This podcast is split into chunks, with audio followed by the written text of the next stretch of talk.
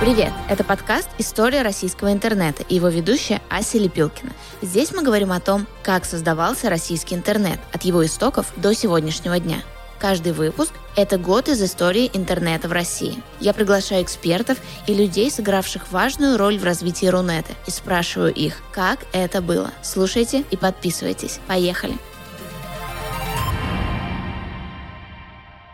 Напоминаем, что 21 марта корпорация Мета, чьими продуктами являются Facebook и Instagram, признана в России экстремистской организацией и запрещена.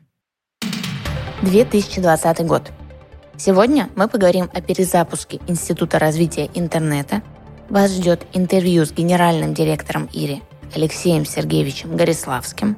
Также мы поговорим о запуске суперапа Яндекс.Гоу и сервиса «Смотрим», а еще вас ждет интервью с Александром Журавлевым, и мы вновь поговорим о юридических вопросах понятным языком.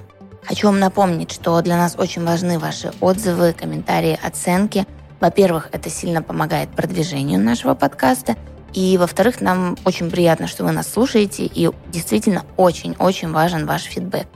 А, вы можете нас слушать и оставлять оценки на таких платформах, как Apple подкасты, Яндекс Музыка, смотреть нашу прекраснейшую заставку на YouTube и также слушать нас в ВК. И не забывайте, что вы можете подписаться на наш телеграм-канал. Ссылку вы найдете в описании. Главное слово, описывающее мир в 2020 году – пандемия. Наконец-то стала очевидна социальная миссия интернет-среды. Период самоизоляции показал, что цифровые сервисы в России способны нормализовать жизнь людей в условиях ограничения офлайн активности. А российские интернет-игроки готовы прилагать усилия для реализации социально значимых проектов. В России в 2020 году доступ к интернету имеет 81% всего населения, то есть 118 миллионов человек. Аудитория соцсетей при этом составляет 70 миллионов человек, то есть 48% от всего населения. 61% интернет-пользователей выходят в интернет со смартфонов, 52% с десктопа. Динамика у десктопов отрицательная. Ими пользуются все меньше и меньше людей. Кстати, по статистике, в 2020 году в России 5 миллионов человек регулярно слушают подкасты. Еще один интересный факт. По статистике, средний пользователь проводит в интернете 6 часов 38 минут ежедневно. В сравнении с 2019 годом этот показатель сократился на 3 минуты. Однако это все еще 100 дней в году на человека. Если отбросить 8-часовой сон, получится, что 40% времени бодрствования мы с вами проводим онлайн. Любопытно отметить, что жители разных стран тратят время на интернет по-разному. Больше всего им пользуются филиппинцы – 9 часов 45 минут в день. А меньше всех японцы – 4 часа 22 минуты в день. Ключевым событием 2020 года для Рунета является перезапуск Института развития интернета. В 2020 году Ири стал оператором конкурса на создание интернет-контента для молодежи. И сегодня мы приехали в Институт развития интернета для того, чтобы взять интервью у Алексея Сергеевича Гориславского, генерального директора ИРИ. Алексей Сергеевич, здравствуйте. Добрый день. Спасибо, во-первых, огромное, что согласились дать нам интервью, выделили время. Сначала хотелось бы немного о вас поговорить. И немного изучив вашу биографию, я увидела, что, в принципе, с начала своей карьеры, а, с 2005 года уже, вы работали в интернет-изданиях. А, сначала это была интернет-газета «Взгляд», затем а, интернет-подразделение «Интерфакса», а до этого вы работали также в редакциях и занимались в целом контентом, если так обобщить. Получается, что вы всегда занимались контентом и чуть позже интернетом. Это какая-то такая любовь к интернету или интерес, который зародился в самом начале после обучения. Почему так вышло? Давайте раскрою тайну. На самом деле все это началось гораздо раньше. И то, что можно отследить по какой-то официальной биографии, это вы уже перечислили, да, сейчас могу подробнее на этом остановиться, если интересно. Да. А на самом деле взаимодействие со средой, которой мы сейчас живем практически, да, интернет, началось у меня гораздо раньше, с 90, 1996 года, потому что я уже в этом году работал а, журналистом в газете «Московский комсомолец», и мне в том числе была поручена такая миссия, как э, смотреть, что там есть в интернете, и об этом писать в печатной газете. Ну, сейчас выглядит дико. В интернетах. Да, что там у вас в интернетах? Э, давайте вы пороетесь. Значит, на всю редакцию был один компьютер у сисадмина, который получал какие-то файлы. Меня познакомил с тем, что существует такой портал, как Yahoo, на котором я завел почту. Вот Yahoo меня каждый год поздравляет. Вы, говорит, входите в наш там какой-то топ-тысячу самых старых пользователей по всему миру. Mm-hmm. Ну, это случайность, конечно. Вот. А, ну, и суть была в том, чтобы э, серфить интернет и оттуда вытаскивать новости. А вот смотри, тут какие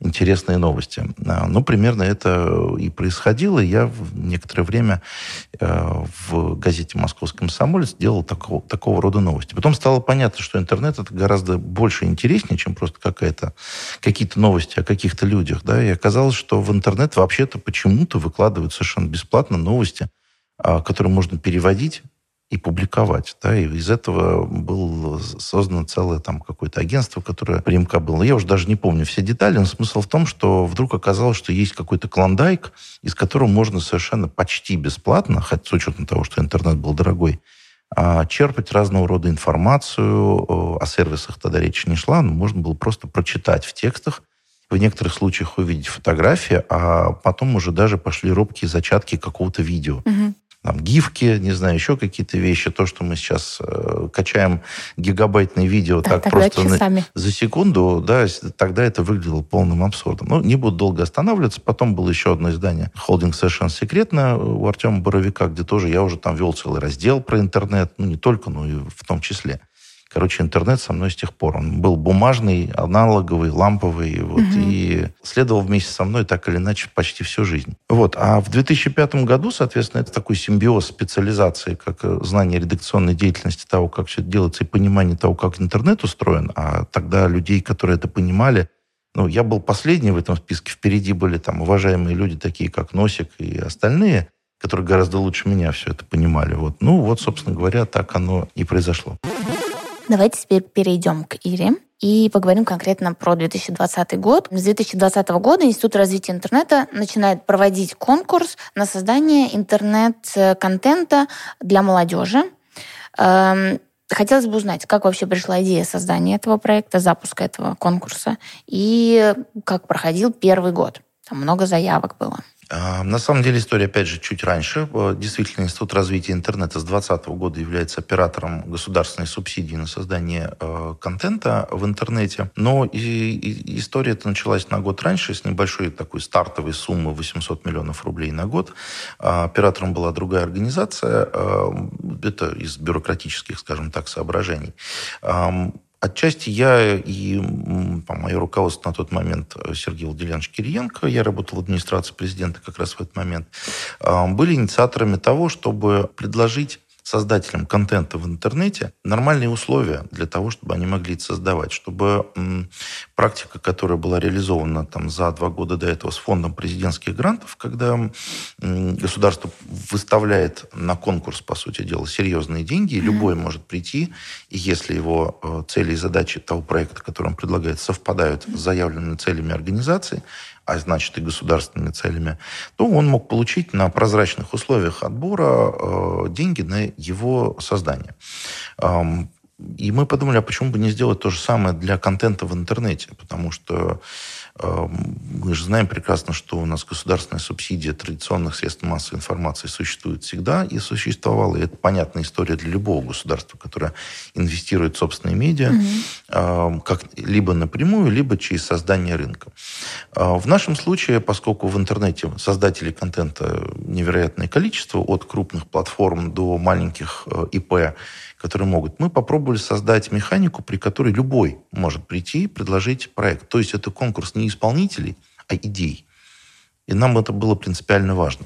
А, в 2019 году это был небольшой конкурс, это был стартовый пакет э, создания подобного рода проектов. Мы смогли заложить несколько сериалов, в том числе известные достаточно франшизу «Трудные подростки». Первый сезон был снят экспериментально буквально за три месяца, как раз осенью 2019 mm-hmm. года. А, со следующего года субсидия а, перешла в Институт развития интернета, который до этого занимался, ну, скажем так, имел более экспертно-аналитическую функцию. Создан он в 2014 году, напоминаю.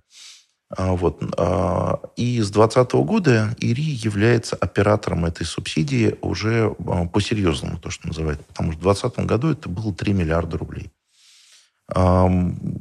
И еще раз вернусь так к процедуре. В чем была идея? Идея была в том, чтобы всему рынку объявить, что э, подходите, деньги есть. Вы можете на них создать контент, который соответствует...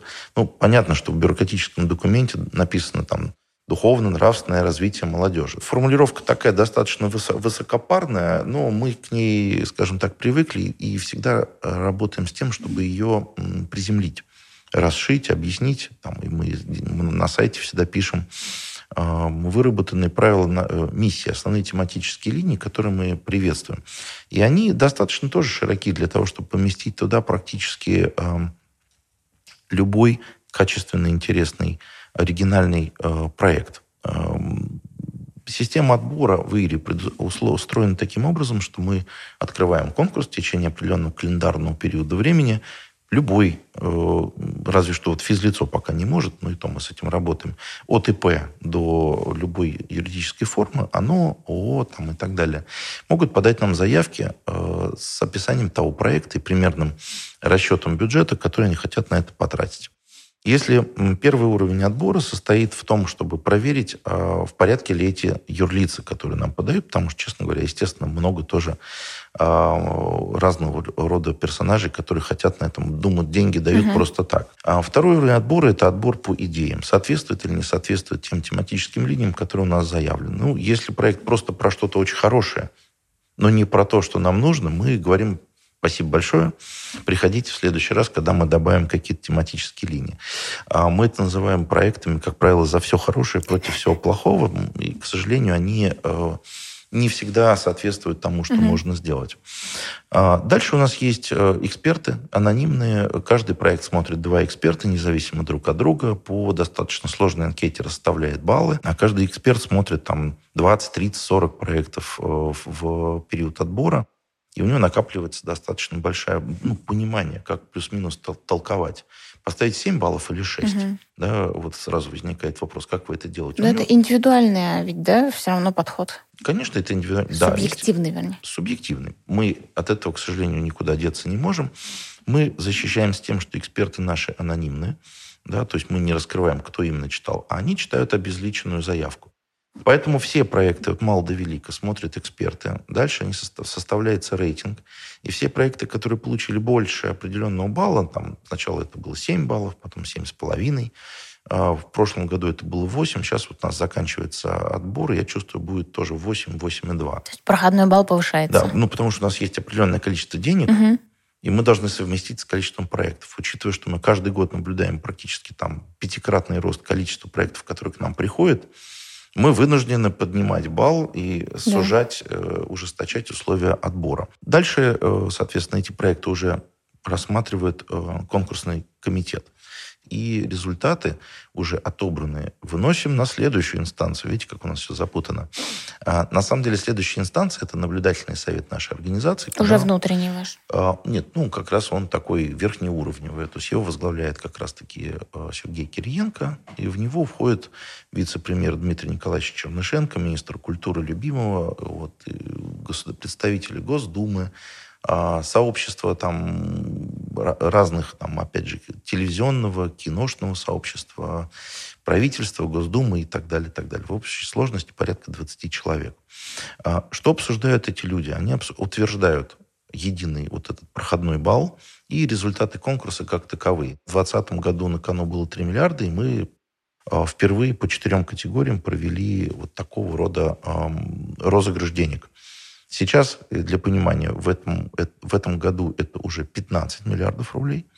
Э, что в пять раз больше, чем было в 2020. И если мы будем расти дальше такими темпами, то дальше весь заказ контента будет ходить через нас. Чего не хотелось бы, потому что, на самом деле, один из важнейших факторов, который у нас есть, особенно для крупных проектов, это обязательное софинансирование.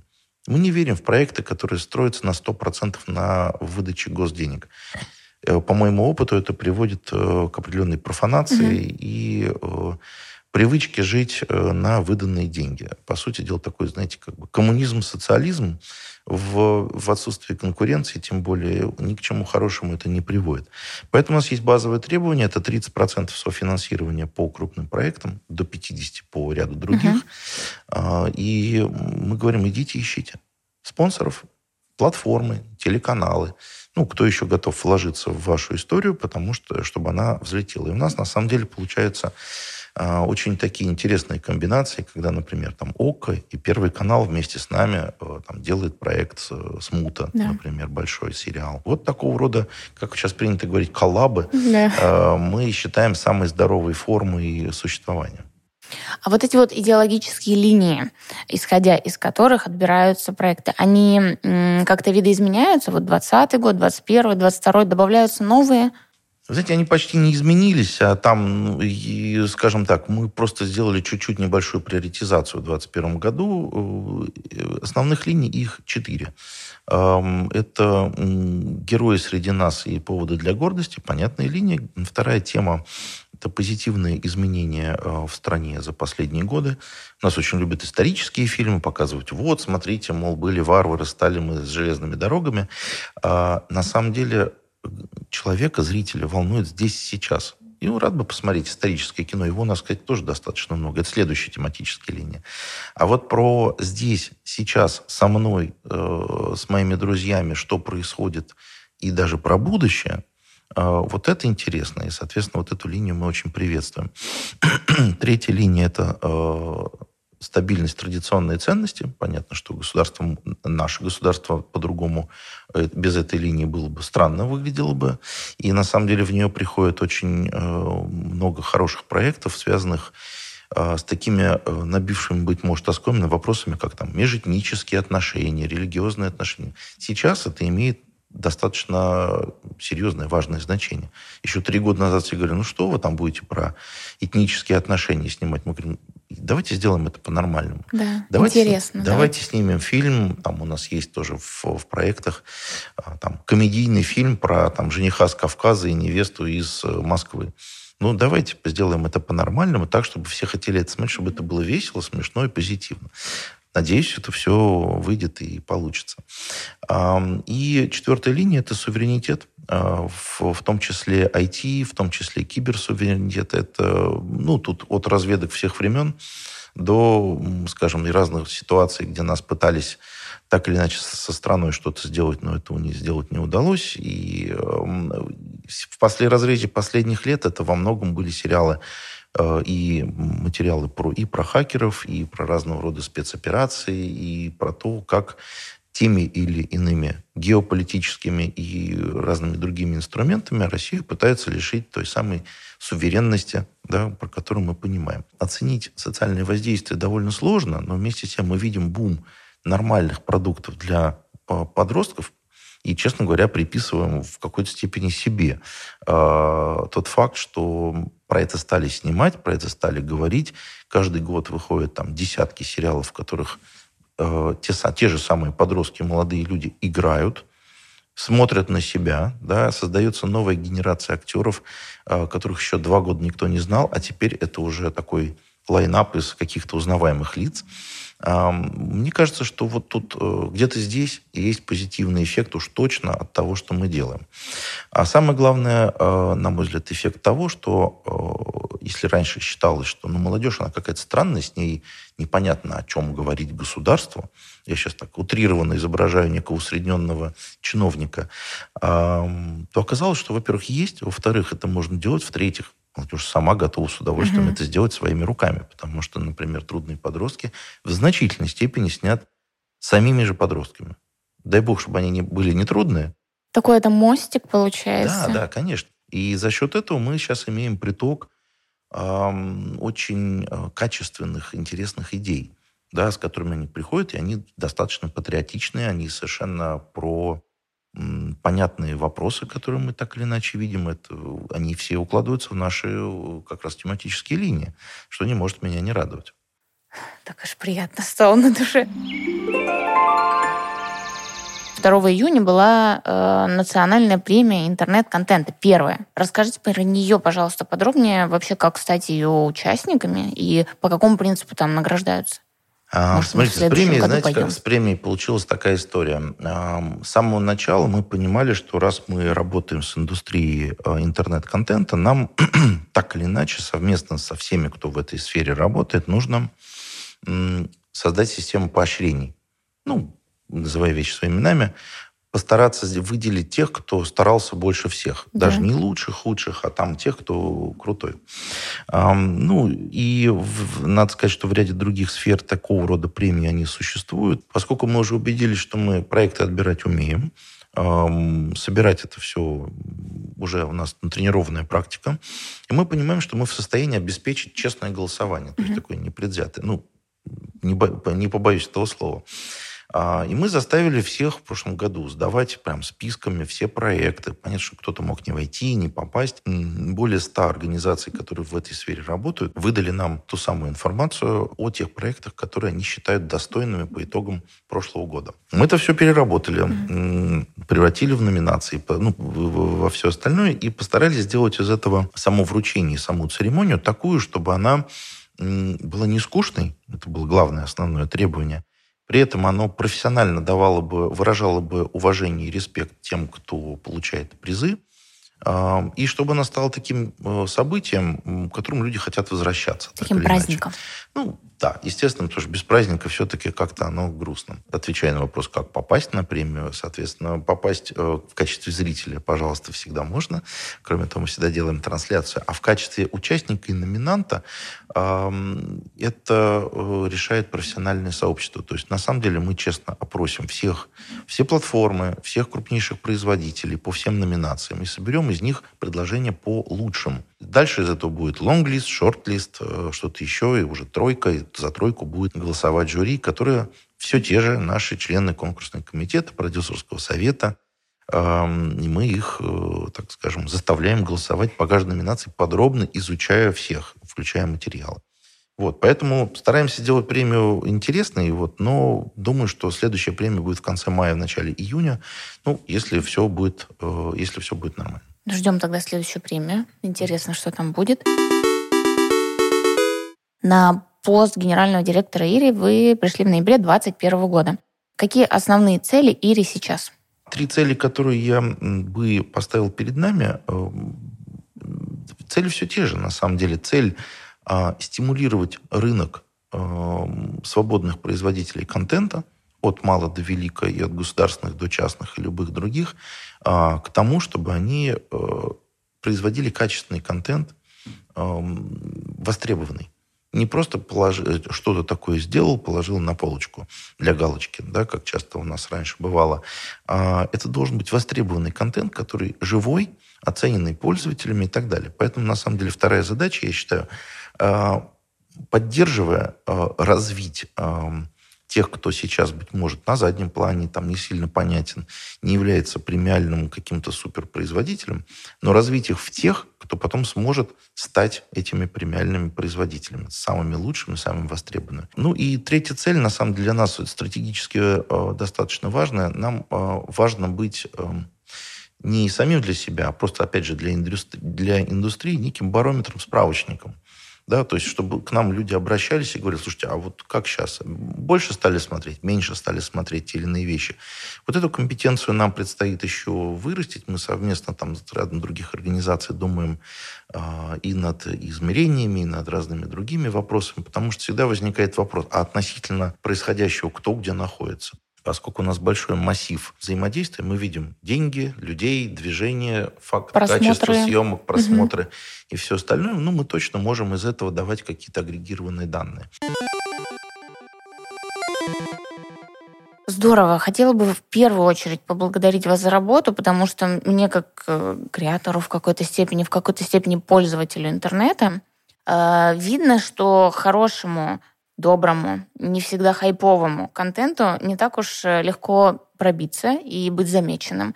И в том числе это касается познавательного контента, который э, гораздо сложнее воспринимается, чем такой легко развлекательный и исключительно веселый, но он действительно нужен. И если бы, наверное, не такие организации, как ваша и поддержка, э, им было бы гораздо сложнее пробиться и быть замеченными слушателями. Так что круто, спасибо большое за поддержку таких проектов. И финальный вопрос. Что хотели бы, могли бы пожелать э, креаторам контента, людям, которые стараются, делают и хотят сделать наш Рунет лучше? Э, пожелать бы хотелось э, смелости и амбициозности, да, многим этого не занимать, но на самом деле многим э, стоит э, думать амбициознее о том, что они делают, с точки зрения того, что именно можно сделать. А, не бояться сложных форм, не бояться вписываться в какие-то не самые очевидные истории. Второе, что хотелось бы пожелать этим же людям, да, потому что зачастую амбициозность влечет к попытке увлечься чем-то быстротечным, хайповым, сорвать какие-то, какой-то куш и возможности. Думать при создании проектов э, о том, какой эффект это оказывает на зрителя. Есть ли этот эффект или нет? А если да, то какой? Что в голове меняется у человека после просмотра? О чем он может узнать, о чем он раньше не знал? А, и наоборот, стоит ли ему об этом узнавать? Мы работаем с сознанием зрителя. Да, и если он узнал какие-то вещи в ужасных подробностях, не факт, что он этого хотел. Абсолютно. Давайте четко это рассчитывать. И вот, вот этой тщательности, внимательности при подборе идей, амбициозных, повторюсь, эм, вот этого я бы хотел всем пожелать. Спасибо большое. Спасибо, Спасибо Алексей Сергеевич. Всего доброго. Спасибо.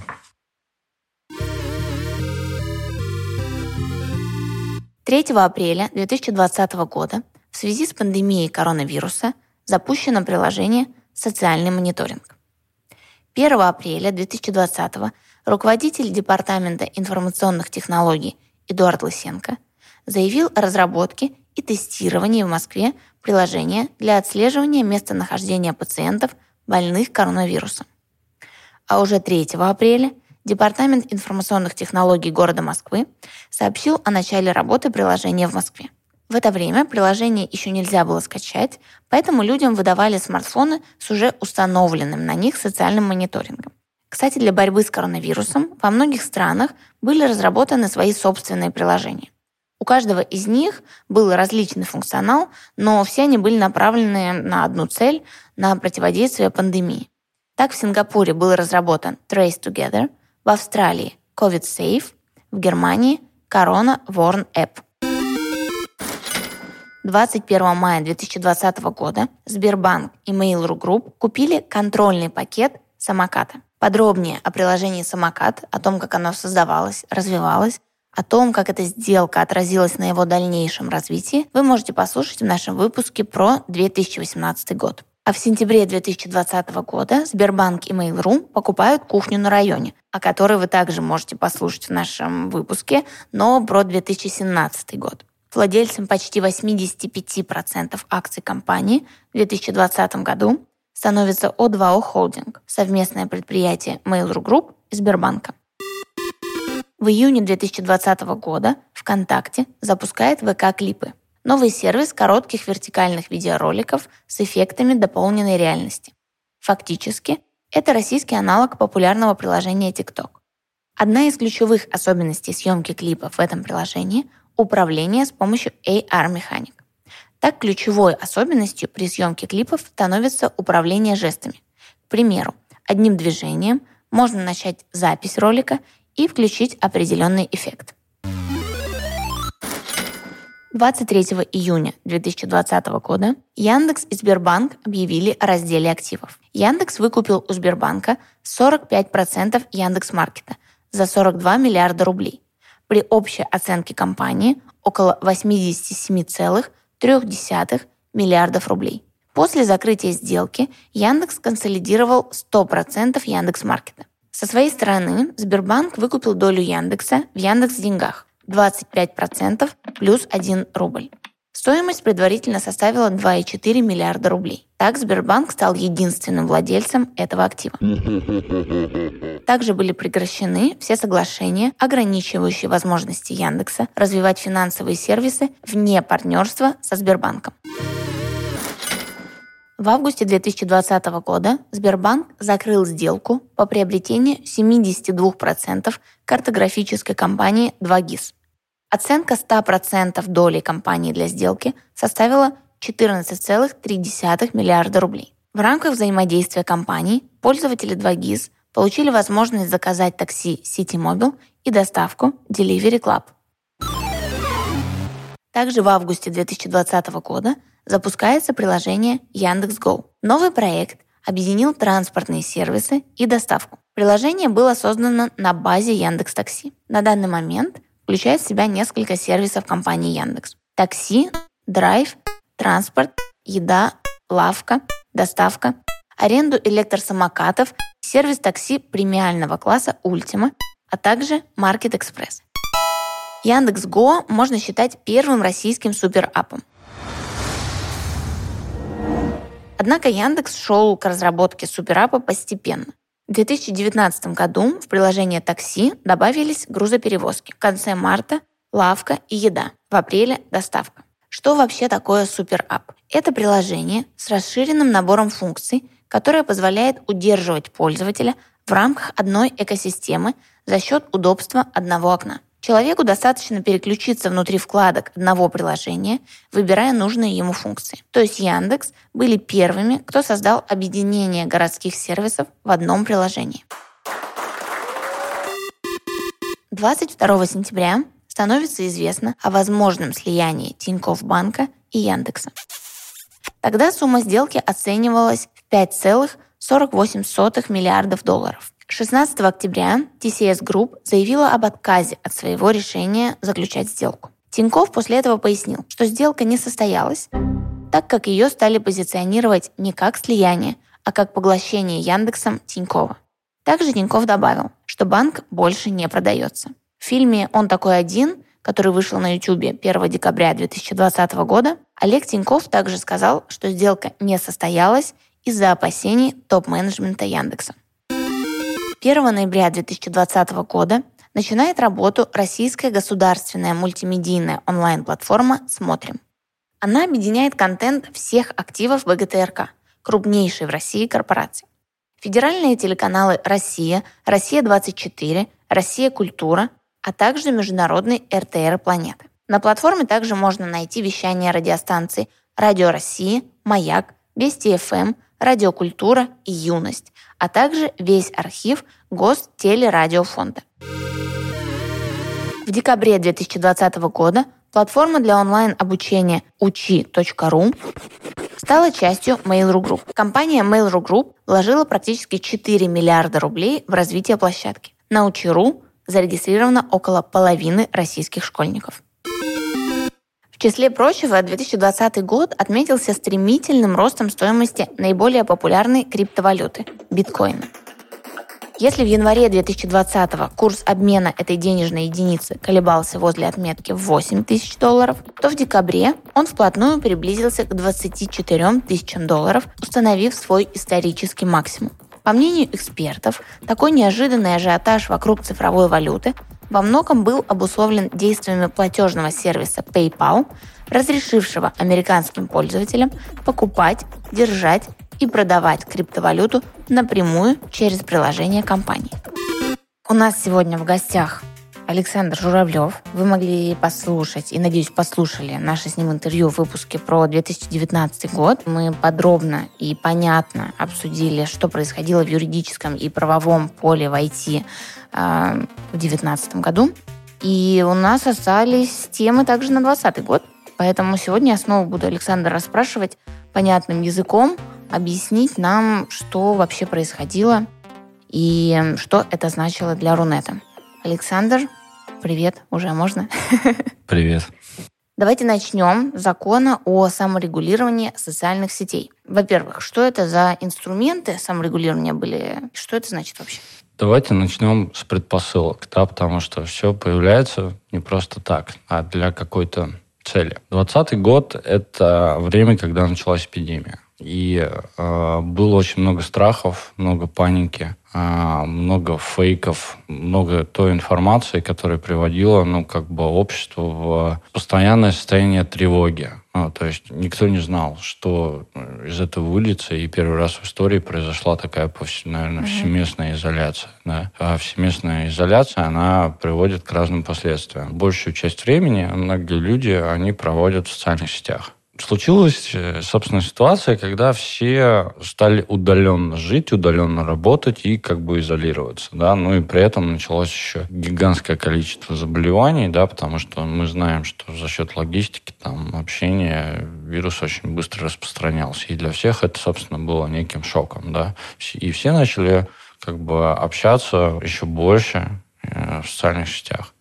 К чему это общение привело? Ну, во-первых, оно помогло людям получить некую поддержку, да, потому что если бы не было дистанционных способов общения и там интернета и сервисов, было бы это достаточно сложно. Но при этом отдельные категории людей, они создавали тревогу, а, распространяли сообщения, которые, ну, как бы вводили в тревогу других людей, и сообщения, ну, которые, по сути, приводили к определенным последствиям, таким как заявление, что у нас нет лекарств, у нас нет больниц, у нас нет врачей, э, мы никто не спасемся. Там, если вы будете вакцинироваться, то вам живет чип, и за вами будут следить. Это и... Билл Гейтс должен был следить. Да, но у Билл Гейтса руки длинные, он же тоже через врачей действовал, угу. через наших тоже, по версии многих. И такие вещи, они приводили к тому, что создавали панику. Из-за этого а, государство озаботилось необходимостью введения санкций за распространение такого рода информации. Потому что ну, мы все понимаем одно дело, что ты пошел там один и начал кричать, что у нас скоро упадет, ну и как бы все прошли мимо и улыбнулись, да, ну кто-то поверил. А здесь э, люди же сидят дома в четырех стенах, и это давит, и чем больше подобного давления и дезинформации, тем менее устойчива психика и там общее состояние. Ну и, собственно, государство ввело э, механизмы законодательства, которые начали, по сути, стимулировать борьбу с fake news. И санкция предполагала от штрафов до реального срока, в зависимости от тяжести и последствий того, что произошло. И эта мера, она была призвана к тому, чтобы остановить панику и рост дезинформации. Например, там был случай, когда в WhatsApp, там в группе, по-моему, это дома одного было, тетя начала кричать о том, что вакцину нам не завезут, она закончилась, и вообще это все неправда. Вот. Ну и там в группе было там 600 человек, и эта информация начала распространяться по региону. Да, это был там один из первых mm-hmm. штрафов за fake news конкретно человеку. Да, ну и, наверное, э, для того времени это был необходимый инструмент. Uh-huh. В результате все понимают, что нужно принять закон, uh-huh. который бы сделал так, чтобы социальные сети стали неким фильтром и не привлекать граждан к ответственности, а говорить, что соцсеть на тебе лежит обязанность, потому что ты защищала пользователей от фейков, uh-huh чтобы ты защищала пользователей от э, кибербуллинга, чтобы ты защищала пользователей от э, э, там, любого рода оскорблений или там, дезинформации. Причем это был, ну, как бы, по сути, э, тренд, потому что там тот же, э, тоже известная американская социальная сеть, она одна из первых начала вводить маркировки, которые показывали бы, что да, эта да. информация не подтверждена, и она связана с эпидемией ковид. Угу. Типа ты уверен, что ты хочешь этим поделиться? Да, да, безусловно. И, собственно, у законодателей какая была идея? А давайте мы, ну, как бы до этого были ситуации, когда были даже там некие уголовные приговоры за пост, за пост угу. в социальной сети или за репост. И, собственно, эта история, она, она должна должна была остановить такие вещи, потому что, ну, как бы на соцсеть слагалась э, обязанность это пресекать, угу. не пускать это в эфир. Да, потому что технически соцсеть, она более развитая. Ну, то есть есть так, разного рода алгоритмы, которые используются в работе соцсетей, как там рекомендательные, так и которые фильтруют информацию перед тем, как вы ее постите. Угу. Вот, и, соответственно, за счет ну, автом... такой автоматизации соцсеть может быть санитаром леса, так называемым. И вот закон, он был как раз призван к тому, чтобы социальная сеть была санитаром леса и ограничивала определенного рода э, посты, э, информацию, которая является противозаконной в Российской Федерации, и э, в том числе прозрачно отчитывалась о, о том, что она делает, нанимала специальных модераторов, mm это потому что есть соцсети, которые там работают на территории Российской Федерации, но у них тут нет представительств или филиалов, но, и, но при этом как бы закон говорил, ну, даже если так, то имей, пожалуйста, модераторов, mm да, или там систему, которая могла бы предотвратить распространение противоправной информации, от которой сам пользователь мог получить определенную санкцию или пострадать неограниченный круг людей, или ну, даже один да. человек. А сейчас этот закон продолжает работать? Да. Он эффективен? А, ну, я даже хочу сказать, что его когда приняли, там первый год не принимали каких-либо штрафов за его нарушение. Их, они были приняты уже позже, где-то угу. через год. Насколько я знаю, там количество там, призывов там, к суицидам, там, количество там, порнографии, количество там, оскорблений и противоправ и дезинформации насчет ковида снизилась, в том угу. числе за счет этого закона. Еще вот я вижу, что в 2020 году был введен э, федеральный закон о мерах воздействия на лиц, причастных к нарушениям основополагающих прав и свобод человека, прав и свобод граждан Российской Федерации. Как это касается IT и как это коснулось интернета? Коснулось как-то? Ну, есть такое понятие в Конституции у нас, как свободу слова и волеизъявления. Да? В том числе и это касается как обычных граждан, так и средств массовой информации. И э, в 2020 году, в том числе, поскольку, поскольку все распространялось через цифровую среду, СМИ э, и э, некоторые отдельные известные публичные личности использовали в качестве одной из основных площадок для того, чтобы распространять информацию YouTube. И в YouTube начались блокировки наших э, СМИ, и это начало происходить последовательно. Угу. Наши СМИ обвинили в том, что они распространяют э, дезинформацию по разным вопросам в том числе даже тогда по вопросу Украины, по вопросу там, а, связанному с а, вакцинацией даже, по другим вопросам. А также даже начались процессы, связанные с отзывом лицензий наших СМИ за пределами, ну, на территории других государств. И наши законодатели посчитали, что это является ограничением свободы слова и возможность распространять свободно свое мнение и ту информацию, которую считают корреспонденты, работающие в этих СМИ. Ну и, собственно, подготовили этот закон как некий ответный шаг на это. Поэтому первично был принят некий закон о саморегулировании, да, который мы с вами обсуждали до этого. И второй момент – это а, собственно, вот этот закон, потому что когда начались блокировки крупных СМИ, а, собственно, все стали смотреть, а почему же? Ну, то есть конкретно скажите, почему? А конкретно никто не отвечал, почему, какое основание. То есть были только там общие фразы, которые говорили о том, что там канал заблокирован в связи с нарушением Прав политики. Угу. Политики Правила площадки. Да, правила или политики площадки. Но как бы логично было бы построить диалог таким образом любому ресурсу, что он конкретно тебе говорит, что ты нарушил, угу. ты там это устраняешь, и после этого, соответственно, возобновляется работа твоего канала. В данном случае этого не произошло, поэтому законодатели посчитали, что необходимо иметь э, возможность воздействовать на такие площадки, которые не обоснованным образом mm. блокируют российские средства массовой информации. Ну и как следствие был принят этот закон. Так, еще в 2020 году появился закон о блокировке мобильных приложений с нелегальным контентом.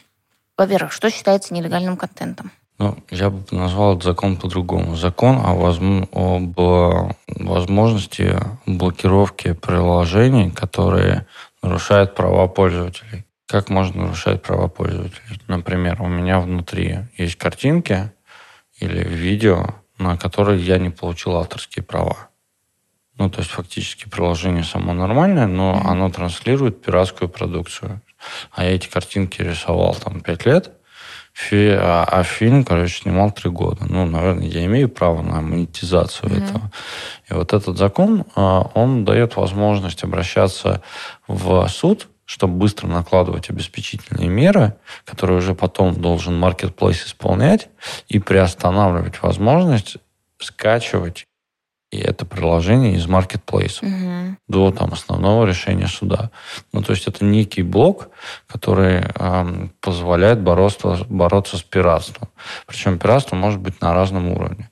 То есть уровень один я объяснил, уровень два это, например, я разработал программу, которая э, как бы монетизирую, использую, а кто-то другой взял это, закинул просто клон, и начал тоже получать за это деньги. Я беру также, использую этот механизм и запрещаю на период моего основного разбирательства возможность скачивания такой э, пиратской программы. Вот. И это достаточно полезная штука, потому что оно помогает правообладателям раз, на разном уровне бороться, собственно, с нарушением их авторских прав. Хорошо, тогда а закон о цифровых регуляторных песочницах? Звучит странно. Ну, он называется по-другому. Об экспериментально-правовых режимах. А откуда песочница тогда? Потому что в народе это называется песочница. Вот, а у, него, народу... у, у него принцип э, работы песочница. Угу. Ну, то есть э, все видели беспилотный транспорт. Ну, то есть там такси, которые ездят без человека, угу. или машины, которые ездят э, без человека. Да. Что бы вы сказали, если бы я начал пускать такие машины возле вашего дома?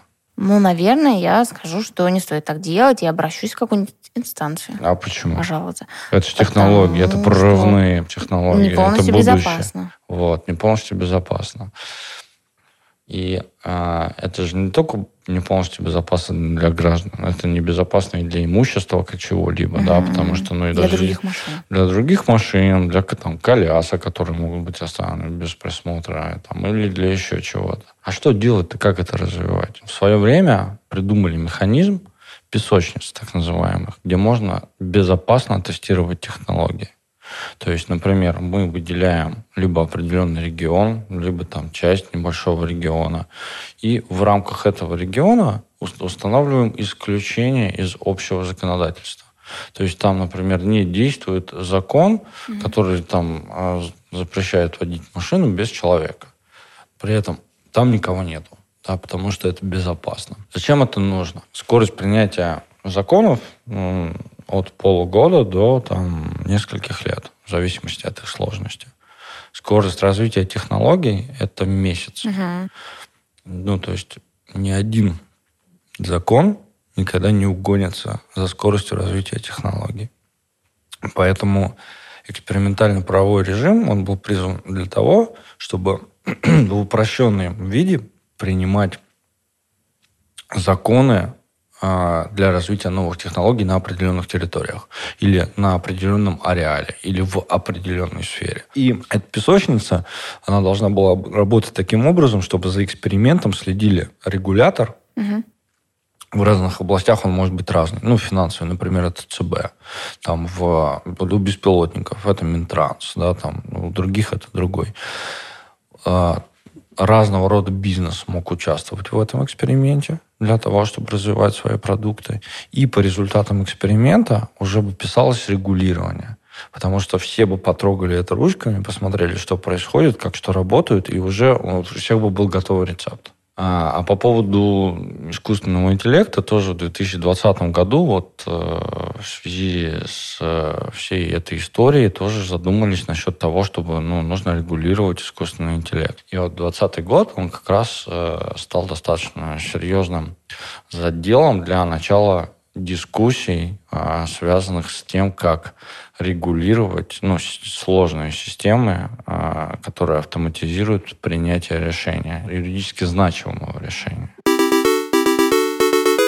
Так, а что по налогам в 2020 году? Налоговый маневр. Угу. Налоговый маневр в ИТ-отрасли. А, разный бизнес понимает помощь от государства по-разному IT-отрасль – это очень специфическая сфера, где и она очень многогранна, потому что IT-отрасль там разрабатывается от критической инфраструктуры, систем, которые там на которых строятся ракеты, на которых работают банки там, или на которых работают там, системы жизнеобеспечения больницы, до компьютерных игр. И у каждой сферы есть своя специфика и свои процессы. Но что важно, чтобы наша среда была комфортной для развития. Комфортной для развития это не просто стол, стул, там, и хороший компьютер, и умный человек, и отличное образование. Это еще и э, ведение бизнеса.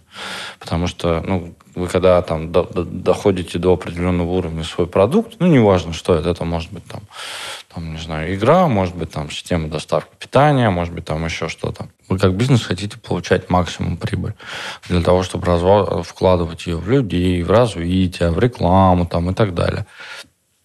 Что для этого нужно? Условия удобные и приятные от государства. Да, а это что такое? Это налоги в первую очередь. И, ну, как бы государство, оно для того, чтобы что-то стимулировать, оно может там это делать по-разному. Давать льготные кредиты, снизить налоги, либо там а, а, совершать иные действия, там а, субсидии давать или еще что-то. Но большинство работающего бизнеса с конкурирующими продуктами, он предпочитает налоги. И, собственно, поэтому отраслью совместно с Министерством цифрового развития было разработано а, поправки в налоговый кодекс, которые а, позволяли следующее. Первое. А, получать возможность освобождаться от НДС. Второе – это получать возможность снизить налог на прибыль до 3% и налог для, по соцплатежам э, там, с 35-40 до 7 целых и четырех десятых процента. Такие маленькие, небольшие налоги? Да. Это, ну, стало, можно сказать, революцией в IT, потому mm-hmm. что, ну, э, эта система, она была сравнима с, там, с многими импортными, там, да, по комфортности. Mm-hmm. Ну, и, собственно, она начала работать, и появился реестр а, отечественного программного обеспечения, куда можно было включать свой софт под определенными условиями. И после включения, если твой доход от этой деятельности был не менее 90%, то ты мог воспользоваться льготой на НДС. А, ну и, соответственно, у тебя был бы ноль. Да. Плюс это давало тебе право еще участвовать в госзакупках, ну, то есть продавать свой софт государству. А, и э, реестр аккредитованных ИТ-компаний. А, который, собственно, при включении туда компании и также соблюдение определенных требований по доходу и по там, количеству людей давал возможность, собственно, снизить налог на прибыль до 3% и соцплатежи до 7,4%. Ну, эффект был очень большой, потому что там буквально через год, по-моему, министерство объявляло, что там а, в результате налогов в казну пришло больше, в несколько раз, нежели чем казна потеряла.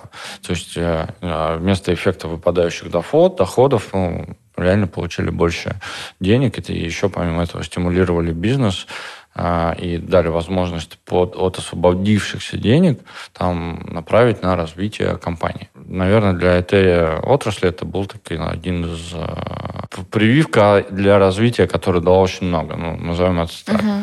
И причем на этом не остановились, сразу начали давать э, министерству разъяснения, как именно применять, там, а, это, там, раскрывать узкие места, которые были там, в законах, и там, совершать иные действия, которые бы позволили точно большому количеству людей этой льготой воспользоваться. И дальше в 2021 и в 2022 годах эта тенденция продолжилась, да, потому что вот сейчас 2022 год у нас, сейчас у нас за счет изменений в налоговый кодекс расширили перечень тех, кто может воспользоваться этой льготой, добавили маркетплейсы, там и еще некоторых. Налог на прибыль с 3% снизили до 0%. В этом году? Да. Вот. И, а, ну, конечно, усложнили правила получения этих льгот. Потому что, ну, если ты даешь больше, ты и требуешь больше, да, да потому что как только э, помимо этого еще дали возможность э, льготного кредитования получать компаниям, э, дали, которые находятся в Этере, если угу. дали возможность получать льготную ипотеку не, не выше 3% для сотрудников э, непосредственно этой компании определенных специальностей. Дали отсрочку от регулярного призыва для ИТшников. И сейчас уже дали отсрочку от, мобилизации. Ну, то есть это феноменальное, наверное, количество льгот для определенной отрасли. отрасли да. да, в чем секрет? Да, секрет в очень простом, потому что мы сейчас все в цифровой реальности. И, если, и а, сейчас, по сути, вопрос развития собственных технологий – это вопрос суверенитета. Угу. Потому что, ну вот мы все увидели, как у нас просто в один прекрасный момент начали наказывать граждан за там политические решения. Ну, то есть мы с вами, там, неважно, кто как к чему относится, мы сейчас не о политике говорим, мы говорим о другом. Мы просто видим, что в один момент мы потеряли возможность использовать профессиональный софт, ну, mm-hmm там, начиная от там, Adobe какого-нибудь там и там заканчивая там софтом, связанным с учетом там какой-нибудь жира или еще yeah. что-то.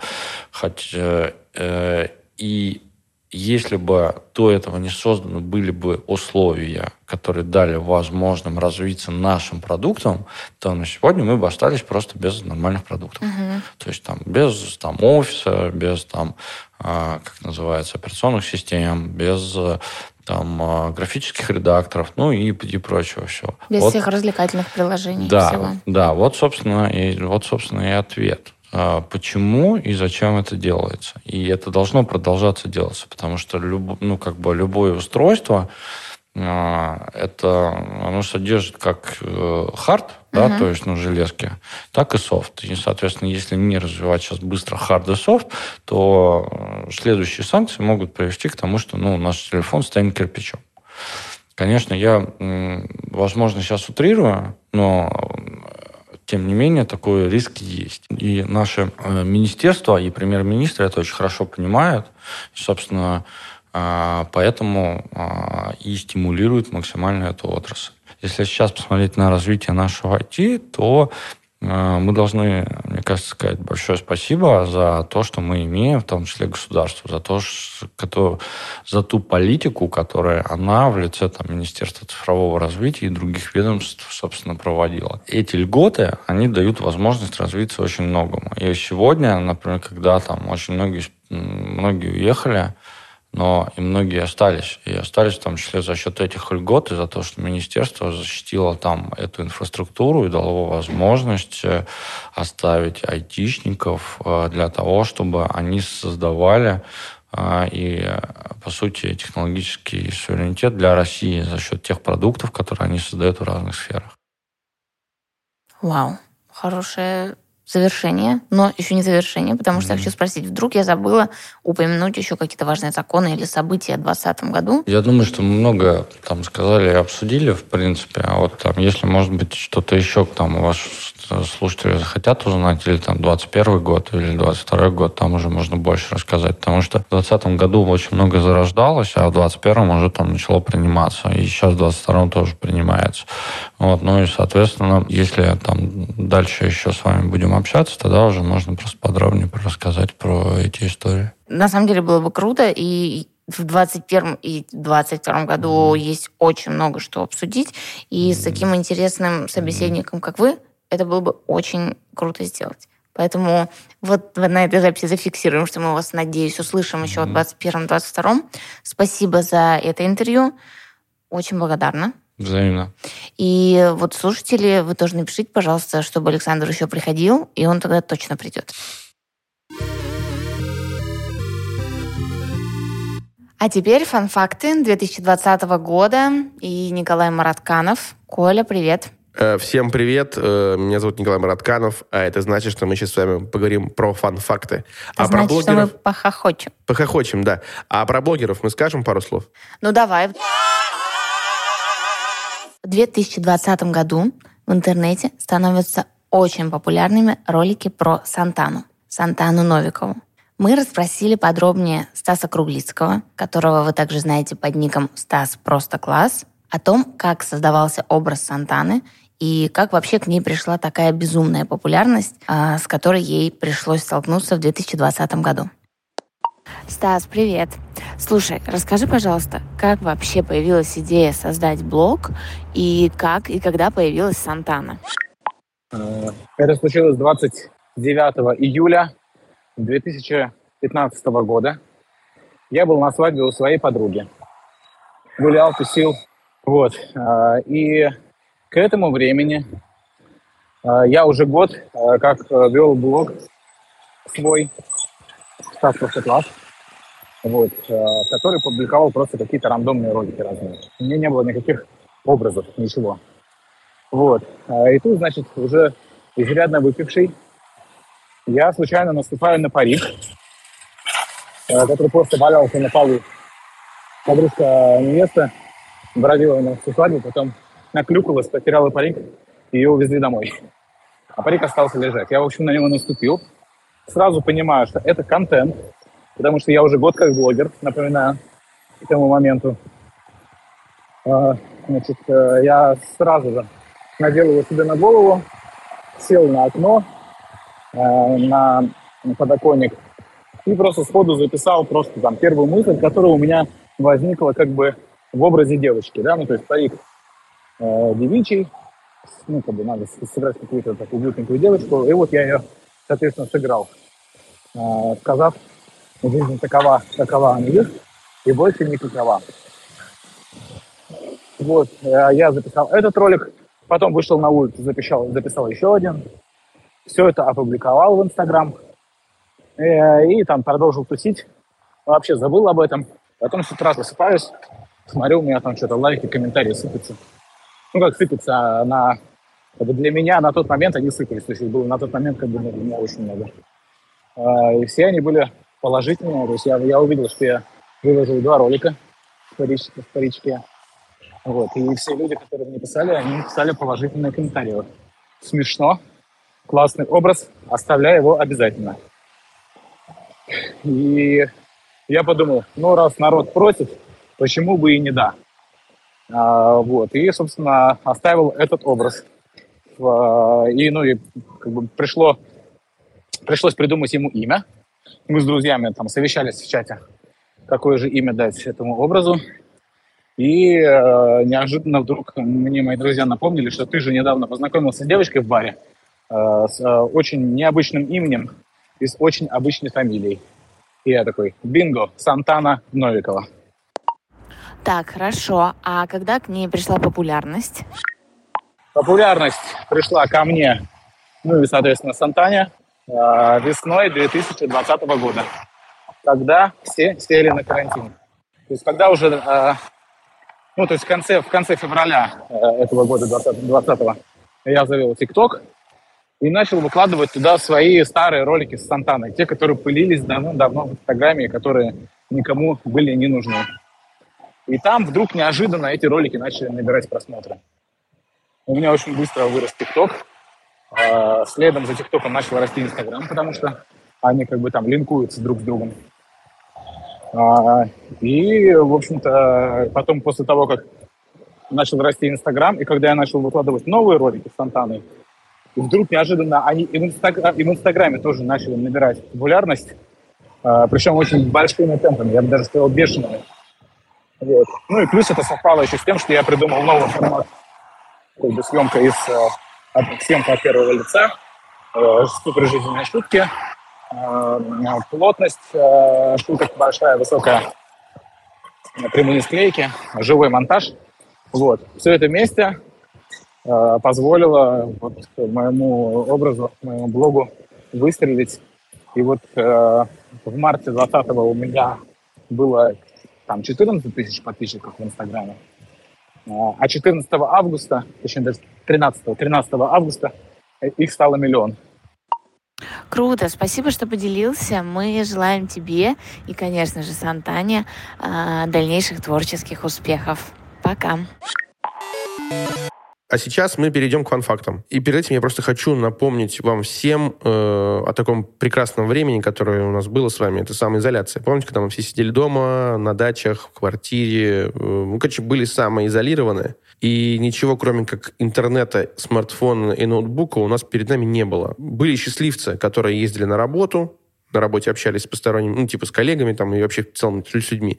Ну, было живое общение. А много людей просто находилось перед монитором и смотрело миллиард прямых эфиров, которые проводились, смотрели миллиарды каких-то передач, которые снимались на самоизоляции. Было очень много сериалов. Вообще, короче, все это проходило под девизом Screen Life. Screen Life сериал, Screen Life шоу, Screen Life фильм, Screen Life жизнь даже была, скажем так. Да. И у меня по, всему этому поводу я помню, я писал длинный пост в своем инстаграме. Я сейчас пытаюсь очень коротко пересказать, что у нас э, вся эта вот самоизоляция разделилась на пару этапов. Первым этапом было вот это вот, знаете, желание всех, всех, абсолютно всех выходить в прямые эфиры в инстаграме выходить в прямые эфиры в Инстаграме с кем, бы, с кем бы то ни было. То есть, типа, давайте, вот там, были люди, у которых нет подписчиков, они просто выходили и рассказывали, что они делали сегодня. Это желание общаться. Да, да, да. И это выглядело ну, знаешь, так, что как будто бы человеку не о чем сказать. Еще люди много, многие плохо говорили, еще и распространяли информацию не всегда достоверную.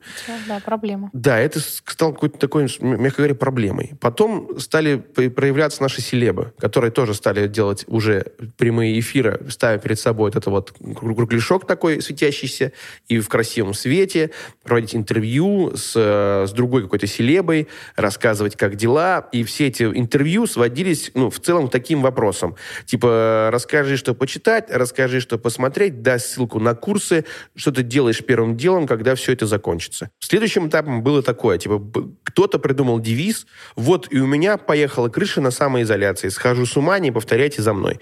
И это, ну, типа, не знаю, там, случилось после, наверное, там, недели, когда объявили, что, типа, все, мы точно на самоизоляции. И люди начали э, выкладывать вообще, ну, то есть вот все, что только можно и не можно. Потом Потом люди начали зачем-то устраивать какие-то розыгрыши призов, денег э, и так далее. В общем, короче, вот эта самоизоляция развязала людям в соцсетях руки. Многие люди стали заниматься спортом активно. Ну, это хорошо. Э, это хорошо ж. Но когда ты это делаешь специально в прямом эфире, ну, то есть, типа, ты не... Ты... Люди, которые не спортсмены, они стали вести прямые эфиры, типа, друзья, завтра просыпаюсь в 9 и начинаю делать зарядочку, подключайтесь ко мне. И ты включаешь в этот эфир, там три человека. Человек, его мама и папа и сестра. Вот их там четыре человека в этом прямом эфире. Она делает зарядку, все остальные пишут, Леночка, какая же ты мала... какая ты у нас спортивная. Это хорошо. Ну, типа, человек так давал выход там эмоциям, а другие их подбадривали. Но когда человек после этого говорил, все, после этого я беру курсы, даю курсы эм, аэробики, все подключайтесь, 350 рублей за прямой эфир. Вот это момент, думаешь, как вы так в себя поверили за два прямых эфира с мамой, папой и сестрой? Ну, получается, пандемия стала такой э, плодотворным, таким плодотворным периодом для инфо-цыганства. Абсолютно. Из мемов, которые были посвящены пандемии, э, например, мем про гречку и туалетную бумагу, потому что гречка и туалетная бумага стали, наверное, самым необходимым товаром. Вы самым помните, ценным. Самым ценным товаром, да, потому что кто-то сказал, что на прилавках закончилась туалетная бумага и, и гречка. Еще был такой мем, как, типа, природа очистилась настолько. Где-то в Венеции, по-моему, да, впервые об этом заговорили, потому что в Венеции э, перестали ходить гондолы и разный другой водный транспорт, и вода очистилась, и в Венецию прилетели, приплыли лебеди. И все говорят, боже мой, природа так сильно очистилась, что в Венецию вернулись лебеди. Дальше этот оборот стали применять очень много где. Ну, то есть это стало применяться ко всему. То есть типа, природа так сильно очистилась, что Елена Малышева пропала с Первым каналом. То есть вот даже такие были какие-то приколы. И везде это подставлялось и уже интерпре... ну, уходило в какой-то сюр. Но был, был, вот сейчас, сейчас я об этом говорю, наверняка вы помните, да, эту, эту формулировку, что природа так сильно очистилась, что аж что-то там. Следующий прикол, который появился на пандемии. Шведская блогерша прикрыла свое тело подушкой. Ну, так, иначе, когда она взяла, взяла подушку, обтянула себя поясом, так, чтобы подушка не падала, и сфотографировала себя в, зеркало. На ней были кроссовки New Balance и а, какая-то там, типа, сумочка. И она все это назвала, типа, образ дня. Подписала пост эта девушка, добавила хэштег «Карантин Pillow Challenge», и это все полетело в такие тартарары. Просто все стали такие, о, прикольно, доставали свои пояса, подушки, заприкрывали свою наготу и фотографировались в зеркало и куда бы то ни было еще. Вот. Это еще один из челленджей, который появился на, на карантине. Дальше, разумеется, бесконечные фотосессии и съемка разных реклам. Один из самых ярких примеров это Белла Хадид. Она приняла участие в первой рекламной кампании, снятой по FaceTime. Потому что коронавирус вынудил э, бренда искать альтернативные опции взамен крупнобюджетным съемок в студии или на локации. И одним из первых отреагировал французский дизайнер Симон Пор Джакмю. Некоторые говорят Джак Мюс, чтобы вы поняли, о ком я говорю.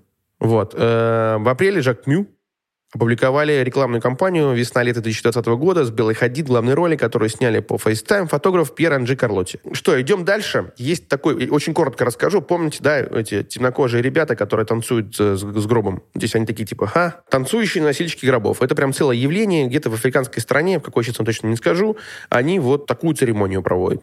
Такие вот люди. И, и, и теперь, то есть как, условно, как это появилось? То есть на пандемии, типа, говорит, человек без маски чихнул на меня. И дальше втыкается вот это вот видео, как они тут, тут, тут. Я сейчас не вспомню эту мелодию. Туруру, тут. Она, да? По-моему, она. Мне всякий Вайт говорит, что это она песня. Вот я сейчас могу вам соврать, честно. И, в общем-то, вот они так, так эти люди прославились, или что к ним начали ездить в их африканскую страну с каким-то интервью, там что-то еще. Идем дальше. Следующий мем. Directed by Robert. White. Ну, то есть, типа, условно. В Липецкой области пройдет автомобильный крестный ход против коронавируса. Следующая новость. В Липецкий крестный ход против коронавируса отменили из-за коронавируса. И дальше такое.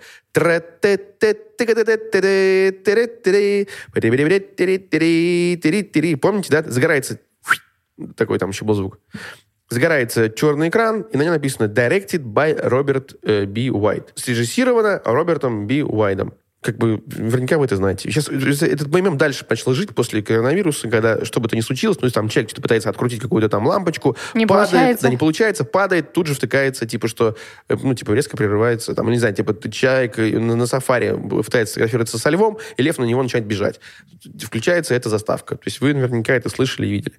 Дальше идем. Опять же, все это связано с коронавирусом. Билл Гейтс э, хочет чипировать людей. Тут мы передаем привет нашей Вики Бони, которая вообще построила себе целую карьеру на этом. Просто человек был известен только по Дому 2, а потом он сказал, что да, Билл Гейтс всех нас чипирует, вышки 5G там и так далее типа э, делать, как они называются-то, боже мой, прививки, это значит чипироваться. Билл Гейтс э, в каждого из, из нас с, эти, с этой вакциной внедряет свои чипы. Вот как бы почему-то у людей такая мысль появилась, люди, видимо, совсем сильно отчаялись. Э, вот, вот так на это реагировали. Больше как будто бы сказать про это нечего, потому что наверняка вы это все слышали знаете. Примеров много было смешных, ярких, интересных, забавных. Вот сейчас пытаюсь вспомнить, что еще было. Вроде бы, наверное, на этом все. Давайте так, вот я вас попрошу всех э, написать свой э, мем 2020 года. Вот вы находились на пандемии, вы наверняка часто использовали какой-то из мемов, или часто на него натыкались, и вам это было больше всего смешно. Вот напишите просто яркое воспоминание из самоизоляции, самый яркий мем, самое яркие какое-то событие самоизоляции 2020 года. И, и давайте и закончим все приколы про коронавирус с Джиганом, потому что реально 2020 год э, дал Джигану второй какой-то импульс в карьере. Он наделал очень много плохих дел в Америке. Ну, просто за ним полиция гонялась, там он на гидроцикле от них угонял, что-то там. Вот. Э, после чего сбрил себе брови, волосы. Волосы у него уже были сбриты. Ну, короче, в общем, все волосы своего тела сбрил. Для чего он это сделал, давайте не будем обсуждать. И, вернувшись в Россию, его позвали, и на что было дальше. И куда только его не звали, и стали говорить, Джига, бро, расскажи, как ты что-то. А он такой говорит, ребята, ну просто гульнул, жена родила, понеслось, закутил, там, и так далее, и тому подобное. И все, и все стали говорить про Джигу, все стали сначала за него переживать, а потом выяснилось, что он такой, типа, приехал, пошел в рехаб, и все с ним стало в порядке, и все говорят, Джига, ну ты, конечно, нас эм, расстроил. Мы Удивил. Тебя, да, удивил, мы за тебя понервничали. А он говорит, не-не, все нормально, ребят, э, выдыхаем, кайфуем. И все, и, и Джиган внезапно стал каким-то мемо, а, а, мемо, как это правильно сказать, мемообразующим, да, мемообразующим объектом Рунета. Короче, в общем, Джиган стал человеком-мемом. Он выходил в прямые эфиры и нес поток сознания. И цитаты оттуда нарезались на целые треки. И, и с тех пор любые при выходе в прямой эфир от Джигана и вообще любые какие-то цитаты в его сторимзах, которые он стал бесконечно снимать, потому что людям стало интересно, как живет Джиган, они стали становиться мемами. Вот так Джиган стал мемообразующим объектом э, Рунета. Ну, Джиган супер. Ты так Подытожим. ду- думаешь тогда, что он Да, супер? мне нравится Джиган. Ладно. Мне кажется, он добрый. Да если кажется, он добрый, все так про него говорят, что он добрый. И жена у него такая же. Просто, Приятно. просто, ну, типа, обстоятельства, при которых он прославился, не самые приятные, не самые позитивные. Не хочется даже о них говорить, понимаешь? Вот, на этом... Значит, не будем. Ну, Значит, не будем, да. Вот, на этом по фан-фактам 2020 года у меня все. Я вас очень-очень сильно всех прошу. Я уверен, что мы очень много выпустили фан-фактов 2020 года. Напишите свои самые любимые моменты из э, Рунета, которые случились с вами во время самоизоляции в 2020 году. А, еще 20 год отметился еще тем, что команда «Вечернего Урганта» сняла офигенный Новый год, который назывался «Чао Венти Венти», Э, когда, типа, как будто бы это итальянское телевидение сняло новогоднюю вечеринку. Вот я очень хорошо это помню. Пользуясь служебным положением, хочу вам об этом еще раз напомнить. Получается, финальный мем 2020 года. Да, да, да, да. Николай, спасибо большое. Э, Спасибо нашим слушателям, что вы дослушали до конца наш подкаст. Надеюсь, что вы последуете просьбам Николая, пойдете к нам в телеграм-канал, поскидывайте нам мемы, оставите комментарии, напишите, как вам этот выпуск. Э, Не забывайте оставлять оценки на той платформе, где вы нас слушаете, на Яндекс Музыке, Apple Podcast, Google Podcast и на YouTube. Также вы можете насладиться нашей видеозаставкой. Увидимся в следующем году. 2021 нас ждет. А пока что всем пока. Чао.